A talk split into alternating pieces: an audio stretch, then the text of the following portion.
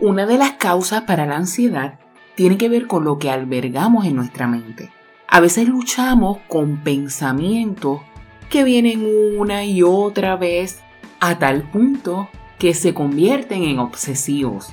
Y junto a esos pensamientos surgen ideas de lo que pudiste haber hecho o lo que pudiera ocurrir. Por lo general, esos pensamientos vienen acompañados de culpa, temor, quizás incertidumbre. Y en este episodio te presento recomendaciones sobre cómo fluir ante las batallas de la mente que quizás te limitan. Esta enseñanza fue preparada para que conozcas otra manera sobre cómo manejar la ansiedad.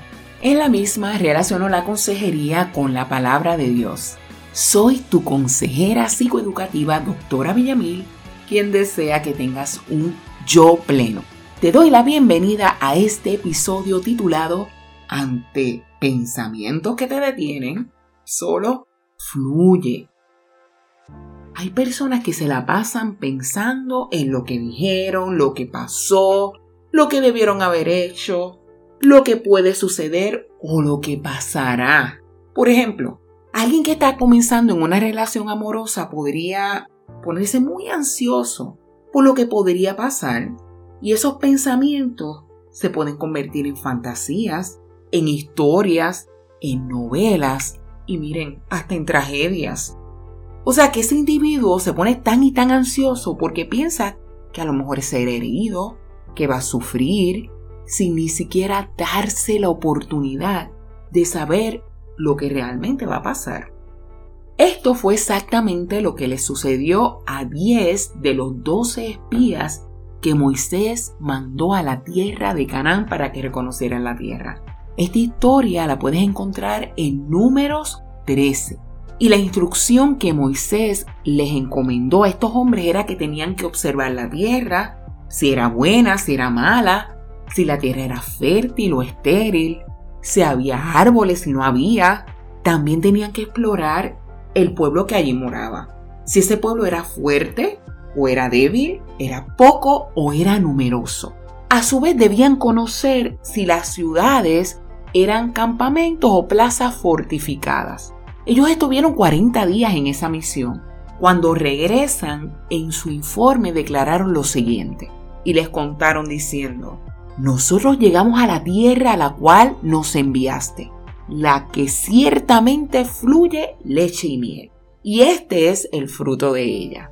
Mas el pueblo que habita aquella tierra es fuerte y las ciudades muy grandes y fortificadas.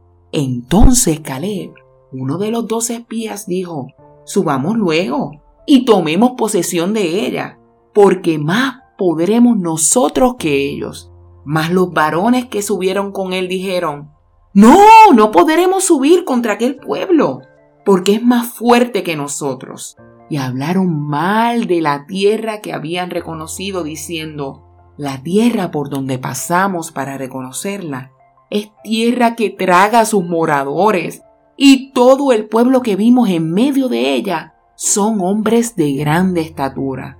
También vimos allí gigantes, y éramos nosotros, a nuestro parecer, como langostas y así les parecíamos a ellos.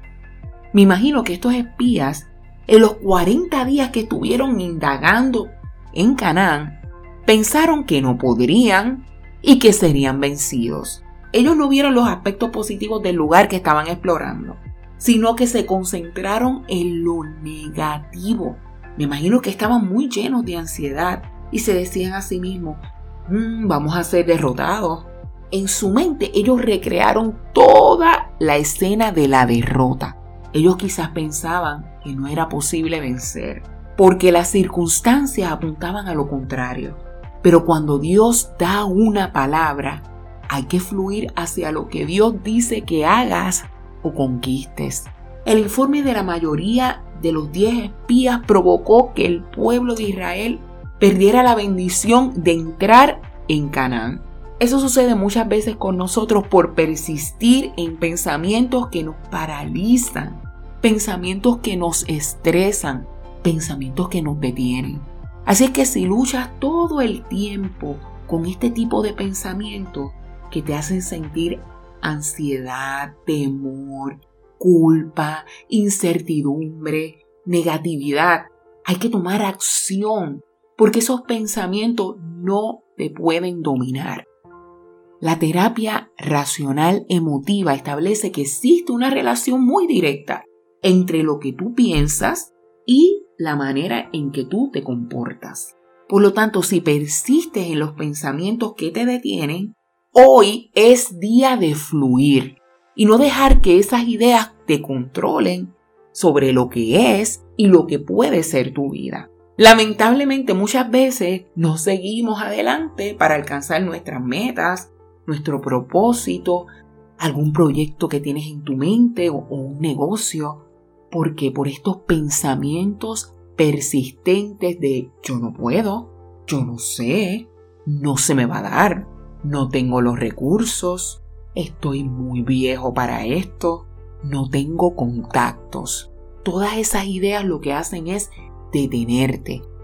Si piensas de esa manera, para ese pensamiento y comienza a fluir. Por ejemplo, si estás iniciando una relación y tienes dudas o temores, en vez de alejarte, comunica tus temores. Comparte con esa persona pero sin expectativas. Solo fluye, comparte, habla, evalúen ambos si tienen intereses en común y mira a ver qué sucede. Tú te vas a dar cuenta si la relación tiene futuro, si tienen cosas en común y si son el uno para el otro. Pero date la oportunidad de compartir para ver si las cosas funcionan o no. De nuevo te repito, solo fluye. Fluir. Fluir lo que significa es que vas haciendo camino al andar. No te precipites, solo camina hacia adelante.